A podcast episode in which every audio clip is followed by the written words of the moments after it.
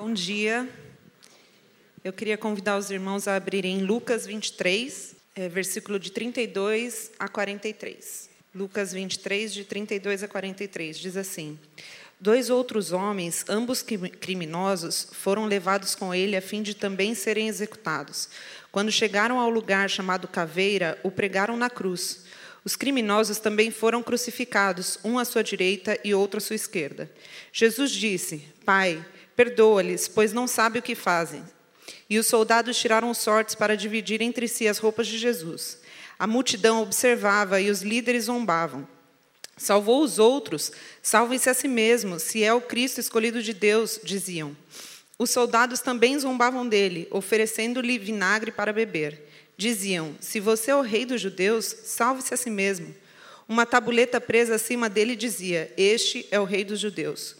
Um dos criminosos, dependurado ao lado dele, zombava.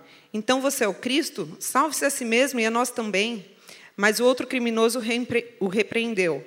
Você não teme a Deus, nem mesmo ao ser condenado à morte? Nós merecemos morrer por nossos crimes, mas este homem não cometeu mal algum. Então ele lhe disse: Jesus, lembre-se de mim quando vier no seu reino. E Jesus lhe respondeu: Eu lhe asseguro que hoje você estará comigo no paraíso. E essa é a palavra de Deus. Bom dia. Meu nome é Bruno, eu faço parte da liderança da Igreja Batista Urbana. É, hoje me foi dada a responsabilidade de trazer a palavra a vocês. Esses dias eu estava pensando comigo, né, analisando, vendo o Jeff pregar semana passada. Já tem um tempo que eu estou lendo o texto para pregar e Deus tem, tem falado comigo e eu refletindo sobre a experiência, né? Como que é essa experiência de preparar o sermão, que é, a gente rala, viu? Para preparar tudo, pesquisar, estudar, são dias e dias estudando para chegar a esse momento aqui. E, e eu estava é, colocando em jogo a minha motivação quando eu subi aqui para pregar. Por que, que eu me esforço tanto? Por que, que eu preparo desse jeito? Por que, que eu quero é, tanto me sair bem? E eu descobri que a minha motivação era que o Jeff, que você, que o Davi, que o Samuca falasse para mim ali no final, cara, hoje foi bom. E aí sempre eu cometo um agafe, falo alguma besteira que eu acho que é para, ó, Deus quebrar e falar assim, não foi bom não. Então, é, a minha motivação estava errada. É, eu tenho que orar. A minha motivação quando eu venho pregar aqui tem que ser a honestidade com a palavra de Deus. Tem que ser que eu pregue aquilo que Deus quer falar com vocês e Deus fale com vocês. A minha motivação tem que ser essa. Diante disso, eu queria começar orando. Queria que você baixasse a cabeça e orasse por mim, comigo. Amém? Senhor, pedimos misericórdia, Pai, porque se o Senhor não fizer, não podemos fazer nada, Pai. É, que o Senhor conduza esse momento, conduza, Senhor, o nosso, nosso momento aqui de, de pregação, de palavra, de pensarem na Tua palavra, de analisar o Teu texto. Que o Senhor esteja conosco, Pai. E que eu não atrapalhe, Pai, que eu só consiga passar aquilo que a Tua palavra, o Teu texto quis dizer, aquilo que o Senhor teve intenção de dizer com esse, com esse pedaço da, do trecho da Tua palavra, Pai. Obrigado por tudo. Em nome de Jesus, amém. No sermão passado, deixa eu só ajustar um negócio aqui.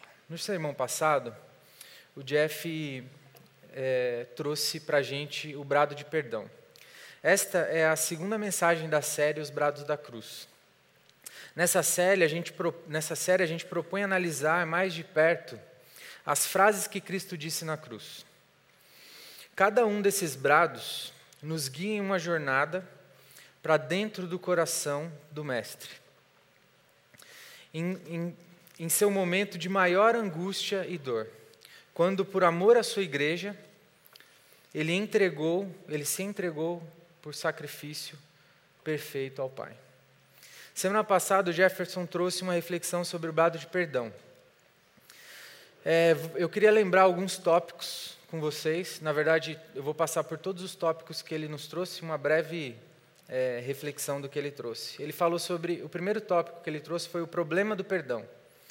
Ele disse que o perdão ele soa muito bem aos nossos ouvidos até que nós temos que nós tenhamos que, que perdoar alguém. Ele também disse que a cruz ecoa um brado de perdão. A cruz expõe a futilidade do nosso sentimento de superioridade. Nós achamos que somos superiores ao nosso próximo. E por isso, a gente, na cruz, a cruz nos faz lembrar que somos pecadores incapazes de efetuar a nossa própria reconciliação com Deus. A culpa dos que crucificaram. O, o, desculpa, o terceiro ponto é perdoar não é ignorar a ofensa. Ele trouxe para a gente que perdoar não é, ah, ele ignorei o que ele fez comigo. Não. A culpa dos que crucificaram Jesus era real e objetiva. Jesus clama por perdão para aqueles que, embora estivessem o crucificando, futuramente, crendo em sua mensagem, se arrependessem, quando os seus olhos fossem abertos.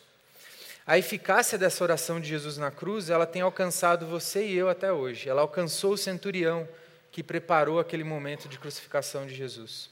E ela alcança a mim e a você. O, quatro, o quarto ponto que ele trouxe é que o objetivo do perdão é a reconciliação.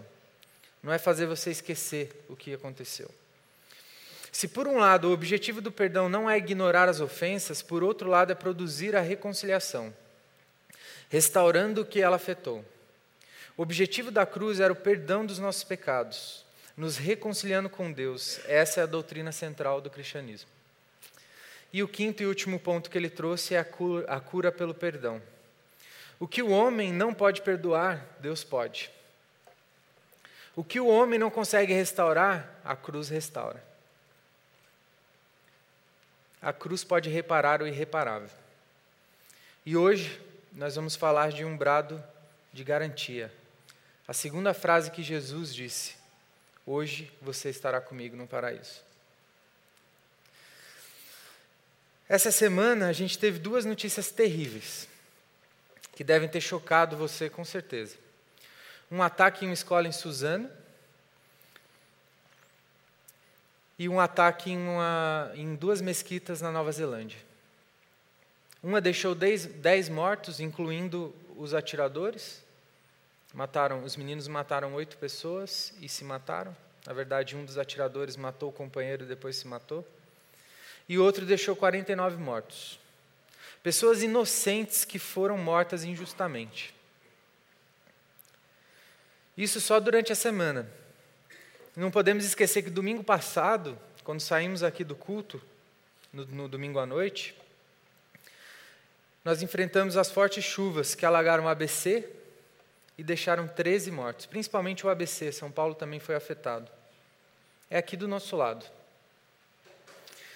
A recente morte de centenas de pessoas de Brumadinho, o incêndio no CT do Flamengo, deixando dez vítimas fatais também. O avião que caiu, o avião que caiu lá na Etiópia com 157 pessoas mortas. 2019 não tem sido um ano fácil. Em meio a tanta tragédia, tanto sofrimento, Esse sermão foi difícil, gente.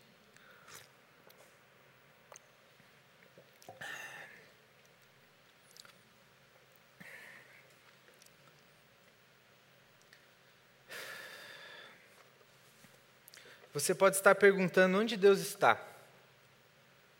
Ele se importa? Que garantia temos de que Ele não nos esqueceu? que não nos deixou aqui nesse mundo sozinhos, sujeitos à nossa própria sorte. Que garantia temos que isso só não vai piorar? Que significado tem então a vida cheia de tragédias? O que vem depois disso? Aonde Deus está?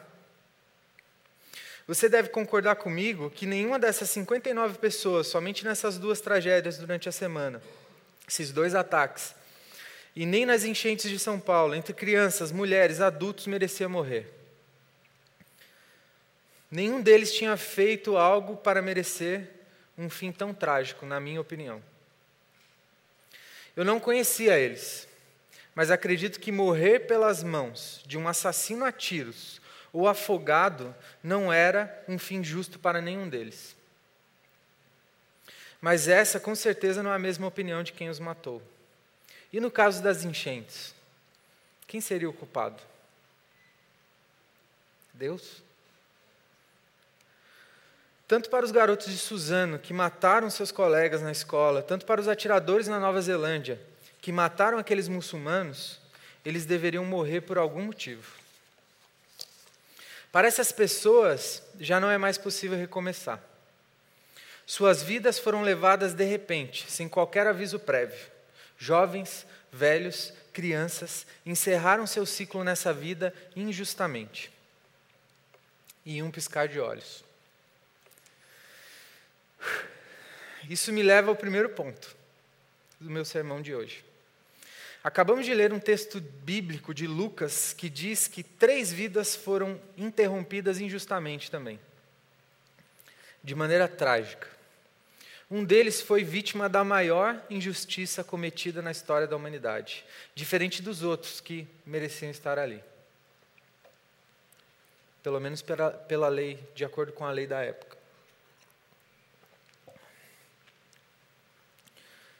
Vamos, eu queria falar um pouco sobre esses dois homens crucificados ao lado de Jesus. Um deles, em particular, teve um dia e tanto. De manhã, ele estava sendo, estava sendo justamente crucificado, e ao anoitecer foi recebido no paraíso por Cristo, assim como a Bíblia diz. Com certeza, esses criminosos eram dos piores tipos daquela época, pois para serem crucificados, uma pena de morte tão dura assim, eles haviam cometido graves delitos. Talvez até fossem parecidos com os assassinos da Nova Zelândia e de Suzano. Para eles, tudo havia acabado. Eles estavam pregados em uma cruz esperando a morte. Eles não tinham mais expectativas. Era tarde demais para um novo recomeço. Muito tarde para esperar que as suas ações superassem, as, as boas ações superassem as más. Haviam pregos transpassando as suas mãos e pés não tinham como virar a página e seguir vivendo uma vida melhor. Estavam morrendo, incapazes de fazer alguma coisa a respeito disso. Mesmo assim, um deles encontra forças para zombar de Jesus. Mesmo estando à beira da morte, em uma situação desprezível, deplorável, morrendo de uma maneira horrível, ele encontrou forças para se juntar aos que zombavam de Cristo. O outro o repreende. O que surpreende, pelo menos me surpreendeu, pois, de fato, não haviam muitos fatores que levavam a crer que aquele ali pregado na cruz ao seu lado, cujo corpo estava entrando em colapso de tanta dor e sofrimento, realmente era o Messias. Diferente dos outros dois, Cristo não havia cometido delito algum. Jesus Cristo, que viveu sem cometer nenhum pecado, estava ali, contado entre os transgressores, para que se cumprisse o que está escrito em Isaías 53, 12. Jesus não apenas morreu como um transgressor, um bandido, mas ele foi considerado como um deles. A verdade é que, aos, aos olhos da maioria ali presente, não havia esperança para nenhum daqueles ali pregados na cruz. Era tarde demais para um novo recomeço. Naquele mesmo dia, eles morreriam.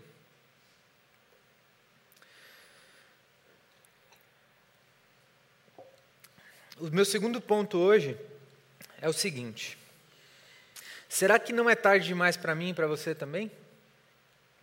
Você conhece o dia de amanhã? Eu não conheço. Ou até mesmo o minuto que vai seguir? Você sabe que eu vou falar daqui a um minuto? Eu também não sei. Mentira, eu sei. Ai, eu preciso descontrair, gente. Tá pesado. Você sabe, você sabe onde estará daqui uma hora, por exemplo? Eu espero estar almoçando daqui uma hora e meia. Mas eu não posso ter certeza do que vai acontecer. Você pode não gostar de ouvir o que eu vou falar agora, mas eu e você não somos melhores do que aqueles ladrões crucificados com Cristo. Não somos melhores do que aqueles meninos que mataram seus colegas em Suzano. Não somos melhores do que os homens que mataram os muçulmanos na Nova Zelândia. Se fôssemos submetidos à mesma criação, às mesmas injustiças e circunstâncias que eles, quem garante que não faríamos o mesmo ou pior? O mundo em que vivemos também está entrando em colapso. A humanidade está caminhando a passos largos para o fim. Eu e você não somos bons. O próprio Cristo, enquanto estava sendo crucificado, disse assim. Quero que você abra comigo em Lucas 23, no versículo 29. Para a gente ler um pouco. Desculpa. O versículo 29 diz assim: Pois, pois estão chegando os dias, o próprio Jesus dizendo: Pois estão chegando os dias em que dirão: Felizes as mulheres que nunca tiveram filhos, e os seios que nunca amamentaram. Suplicarão aos montes: Caiam sobre nós, e pedirão às colinas: Soterrem-nos. Pois, se fazem essas coisas com a árvore verde, o que acontecerá com a árvore seca? O que acontecerá comigo, com você? Se Cristo, um homem perfeito, que viveu sem cometer delito, o único que não cometeu pecados, foi cruelmente espancado e morto pelos homens daquela época, o que seríamos capazes de fazer um contra os outros? E é isso que temos visto nos dias de hoje: filhos matando os pais, pais matando os filhos. A crueldade do ser humano chegou a um nível jamais imaginável. A pior e pior, atitudes injustificáveis, como a de uma mãe que mata o seu filho, estão sendo apoiadas e aplaudidas por muitos, inclusive os nossos governantes. Ninguém sairá ileso desse caos. Ninguém. Não adianta tentarmos encontrar o culpado. Estamos todos no mesmo barco, eu e você. Mas eu posso te dizer que, assim como no caso daquele homem crucificado com Jesus, quem foi, quem é e será o responsável por estabelecer a paz na terra? Jesus Cristo. Com isso, a gente chega no meu terceiro ponto de hoje. Cristo trouxe perdão e garantiu que aquele homem que começou o dia crucificado terminaria seu dia sendo recebido por ele no paraíso. Estamos falando de um homem que tinha, não tinha mais expectativas, não haviam mais sonhos, esperanças, tudo estava perdido naquele momento. Era muito tarde para um novo recomeço, muito tarde para esperar ações que fossem boas, que superassem as más. Haviam pregos cravados em suas mãos e pés, e era impossível ter expectativas naquele ponto. Ele até podia se arrepender, mas era tarde demais para um novo recomeço.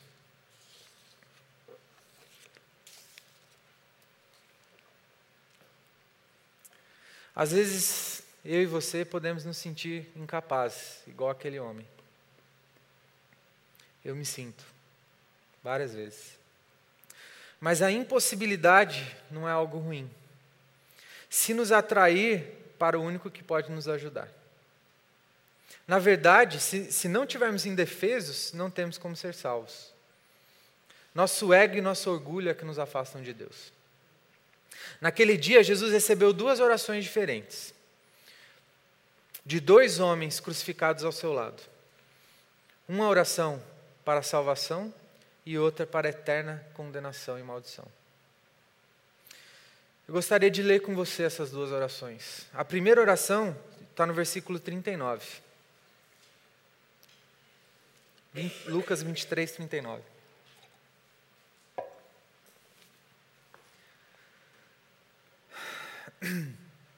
Diz assim: Um dos criminosos, dependurado ao lado dele, zombava. Então você é o Cristo? Salve a si mesmo e a nós também. Esse homem orou para a sua condenação. E se Cristo tivesse atendido a oração dele, eu e você não teríamos esperança hoje. Ele queria que Cristo salvasse daquele momento, aliviasse aquela dor.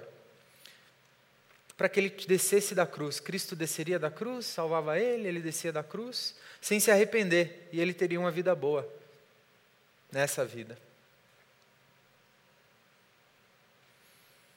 Ele não tinha muito tempo de vida, e o tempo que ele tinha não foi suficiente para resultar em um arrependimento dos seus atos até ali.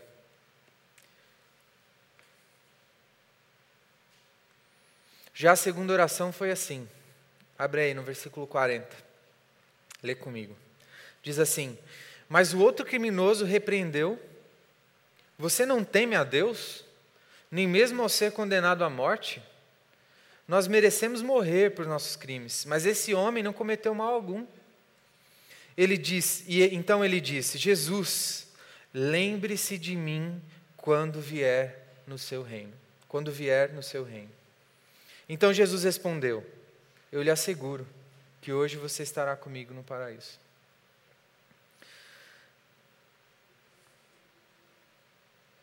Aqui a gente vê a primeira conversão por causa do sacrifício de Cristo.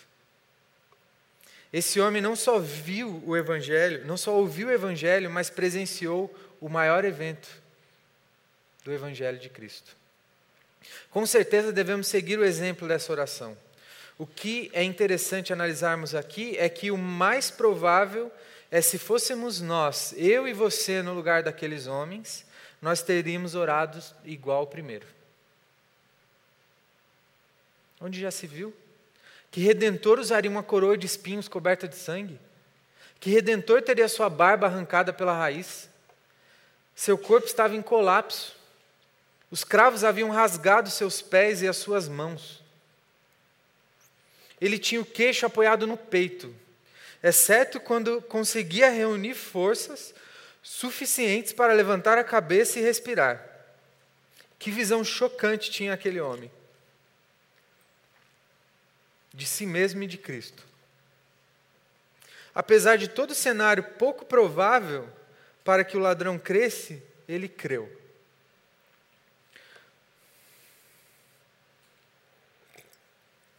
Um Messias que podia ser assassinado pelos seus inimigos não era o que os judeus procuravam.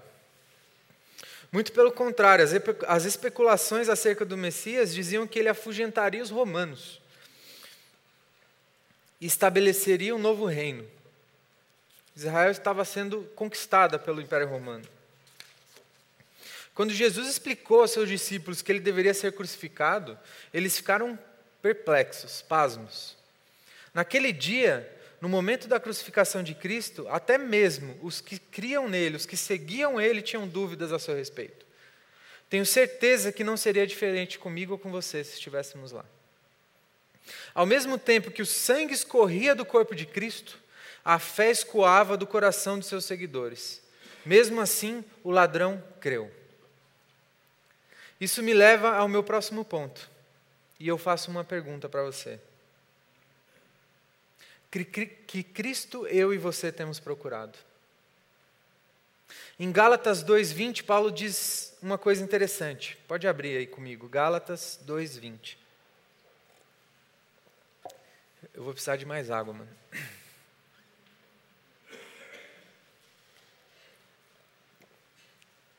Obrigado, viu? Em Gálatas 2, 20 diz assim: Fui crucificado com Cristo, assim já não sou eu quem vive, mas Cristo vive em mim. Portanto, vivo nesse corpo terreno pela fé no Filho de Deus, que me amou e se entregou por mim. Temos buscado Cristo que pede que os meus desejos e vontades sejam crucificados e Ele vive em mim e não eu vivo para os meus desejos? Ou temos buscado o Cristo da primeira oração, que descia da cruz, me salvaria e eu teria uma boa vida sem arrependimento? Que Cristo eu e você temos buscado? O mundo em que vivemos já foi julgado e sentenciado. O fim é certo e, infelizmente, não será um bom final, se, não, se, não, se nós não recorrermos a Deus. Sem Ele não há esperança de nada que seja bom. Desastres naturais e o verdadeiro colapso do ser humano batem à nossa porta. Temos visto todo tipo de atrocidade nos últimos dias, não só no Brasil, mas no mundo. É a criação clamando pela redenção.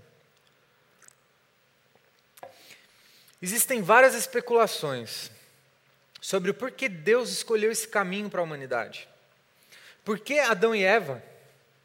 Por que uma árvore do conhecimento do bem e do mal? Por que tanto sofrimento até aqui? Poderemos ficar horas, dias discutindo esse assunto. Existem matérias teológicas que estudam isso a fundo. Porém, eu gostaria de dizer uma coisa simples. Se houvesse outra maneira que fosse melhor para Deus, ele teria feito assim.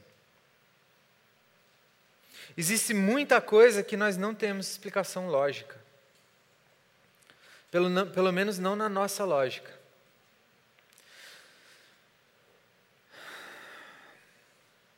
Aqui eu gostaria de abrir um parênteses para contar uma história pessoal. Algumas semanas, eu, pecador que sou, estava vendo o Instagram. É, eu faço isso. E me deparei com uma postagem sobre um menininho chamado Anthony. é difícil falar do Anthony. Ele tem somente nove meses de idade, agora deve ter dez. Mas ele já sabe o que é sofrer, muito mais do que eu, muito mais que você. O Anthony tem uma doença chamada AMI, atrofia muscular espinhal. É uma doença ingrata, para dizer o mínimo possível. Ela basicamente vai atrofiando todos os músculos e a sua origem se dá nos neurônios motores da medula espinhal e no tronco cerebral. Existem três tipos de AMI, sendo a tipo 1 a mais grave. Ela se manifesta já no útero da mãe. E essa é a doença, e esse é o tipo que o Anthony tem. O primeiro contato que eu tive com o Anthony foi vendo um vídeo que a mãe dele fez um dia e ele estava em crise por causa da doença. Como a doença ela é degenerativa e ela ataca o seu sistema muscular, ele não conseguia mais emitir o seu choro. Então ele fazia um movimento e o seu corpo e no seu rosto as lágrimas escorriam. Como ele respira por aparelhos conectados a ele, aquele momento a mãe não conseguia nem pegar ele no colo. A mãe dele acariciava a cabecinha dele e falava com ele, pedindo que ele ficasse calmo. E pedindo desculpa, porque ela não podia pegar ele no colo. Eu estava no trabalho, me preparando para ir embora. Não sei por que eu abri aquilo. Depois disso, eu não consegui mais sair do trabalho. Eu chorei por uma hora, antes de conseguir ir para casa. Cheguei em casa, abracei o Vini e chorei. No dia seguinte, era um sábado, eu tive uma crise de choro antes de eu dormir. Uma crise de revolta com Deus. Eu orava como eu nunca, eu nunca orei antes, eu acho, por alguém. Eu chorava como eu nunca chorei antes por alguém. E eu pedia para Deus, cura o Anthony. Por que ele está passando por isso? Aonde está Deus?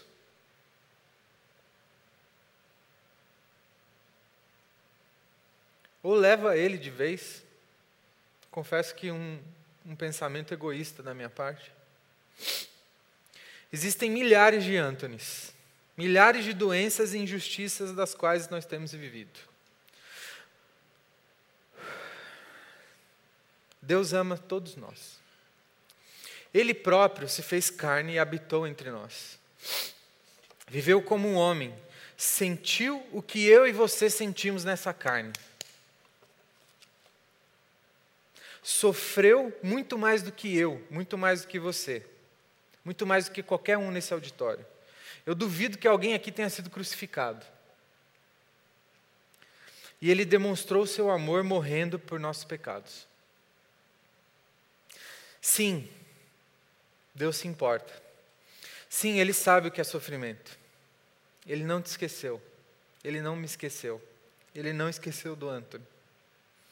Ele está vendo tudo o que acontece no mundo e já tomou a maior das providências para que isso um dia acabe. Ele não nos deixou aqui jogados à nossa sorte, ele tem um plano para a sua igreja. Ele nos deu essa garantia. Assim como ele deu essa garantia no dia da sua crucificação para aquele homem crucificado do seu lado.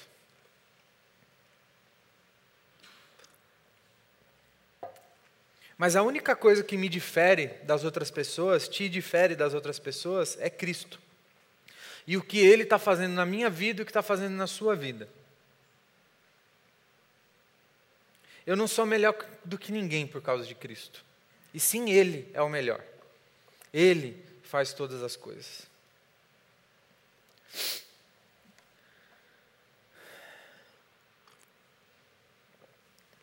Isso me leva para a minha conclusão.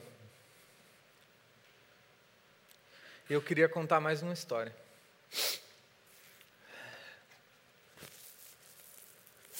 Desculpa, gente. É a história de um jovem pastor, o Leonel. Eu nem conheci o Leonel. Ele foi vítima de câncer e morreu agora, dia 1 de 3 de 2019.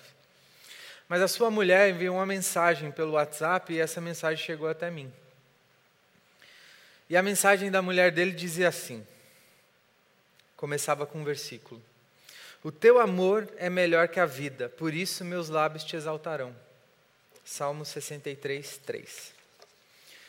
E ela diz na mensagem: Nessa madrugada, Deus levou Leonel para morar com ele. Fico aqui pensando como ele deve estar feliz de encontrar com o maior amor da vida dele, Jesus Cristo.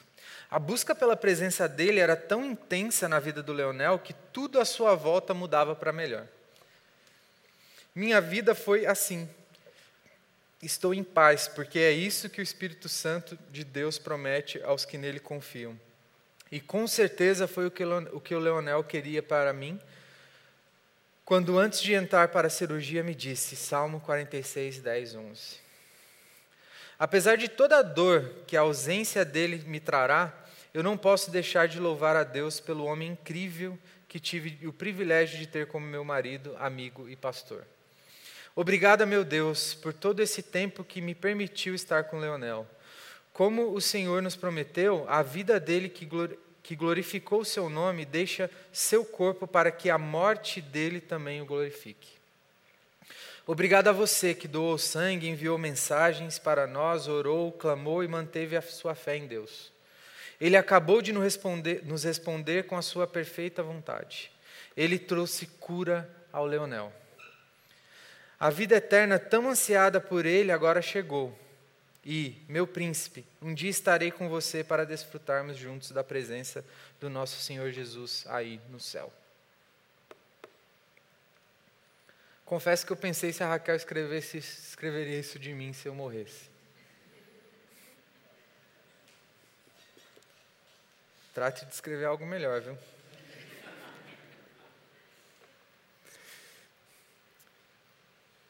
Em Cristo nós encontramos perdão e a garantia que estaremos bem, não somente nesse mundo, apesar de toda angústia e sofrimento, mas principalmente na eternidade. Através de Cristo, um dia alcançaremos a cura para todo sofrimento. A cura definitiva começa aqui, mas termina com a morte daquele que é nova criatura em Cristo.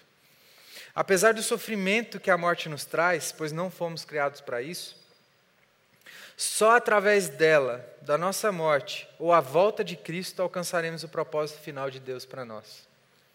Nesse momento da história, não haverá mais choro. E a Bíblia diz isso em Hebreus. Abre comigo, por favor. Hebreus 2, 5. A gente vai ler do 5 ao 9. Hebreus 2, 5, do 5 ao 9.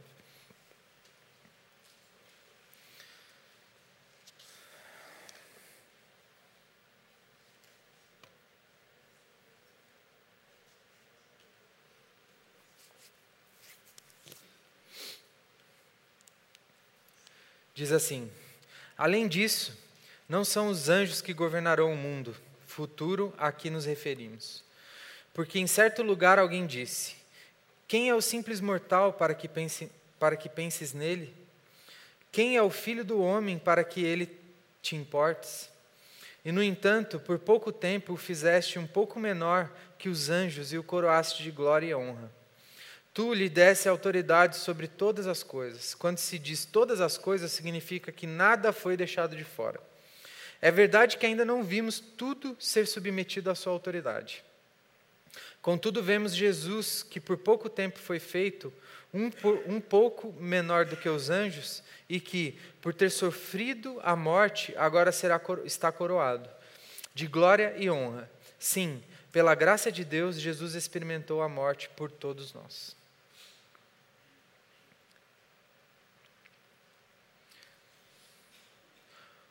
Um ser humano salvo em Cristo se torna um ser humano do propósito de Deus para a humanidade.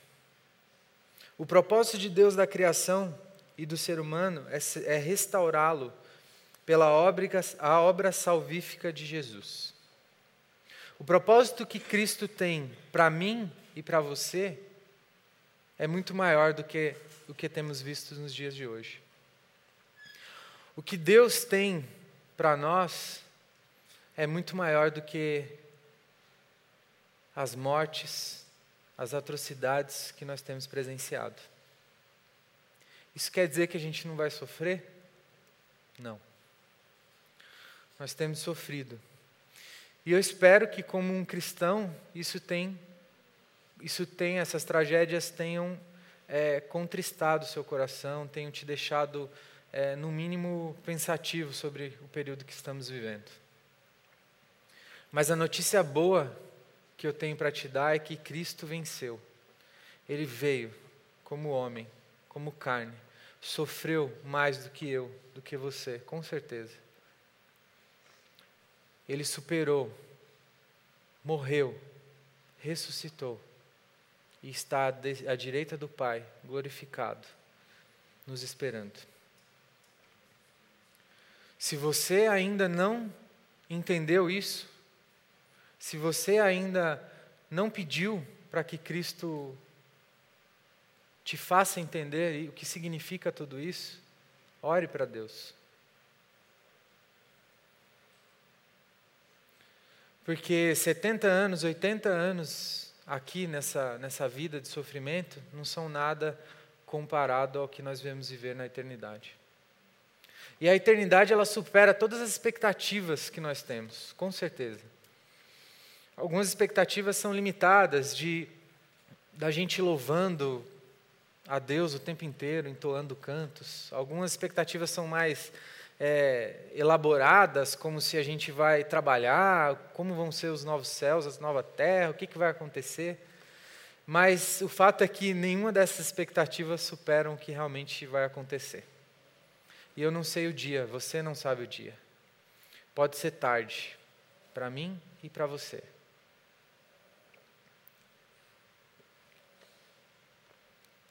E a única maneira, a única resposta que nós temos a isso é a garantia que Jesus nos dá na cruz. É o brado de garantia que ele deu para aquele homem, ele também o faz para a gente. Todo aquele que se arrepender e crer que o seu sacrifício foi feito em prol, a favor de nós, estará com ele para a eternidade. Amém? Baixa sua cabeça. Senhor, obrigado, Pai, pelo privilégio que temos de sermos chamados filhos de Deus. Obrigado, Pai, porque o Senhor tem feito nas nossas vidas. Obrigado, Senhor, porque o Senhor tem é, restaurado, Senhor, as nossas vidas, Senhor. Obrigado, Pai, porque o Senhor tem nos ajudado. Conforta o nosso coração, Pai. Nos ajuda a entender, Senhor, todo o sofrimento que temos passado, Senhor. Tudo aquilo que a nossa humanidade tem passado, Pai. Conforta o nosso coração, traz paz ao nosso coração, Senhor. Ajuda, Senhor, aqueles que ainda não entenderam, Senhor, a tua verdade, Pai, o teu evangelho, Senhor. Oramos, Senhor, para que o Senhor é, faça morada em nosso coração, Pai. Tire, Senhor, todo o vestígio, Senhor, todo o, as marcas do velho, do nosso velho eu, Pai, do nosso, da nossa carne, Senhor, daquilo que grita, Pai, na nossa carne, Pai. Obrigado, Senhor, porque temos esperança no Teu Espírito Santo, Senhor, no nosso coração.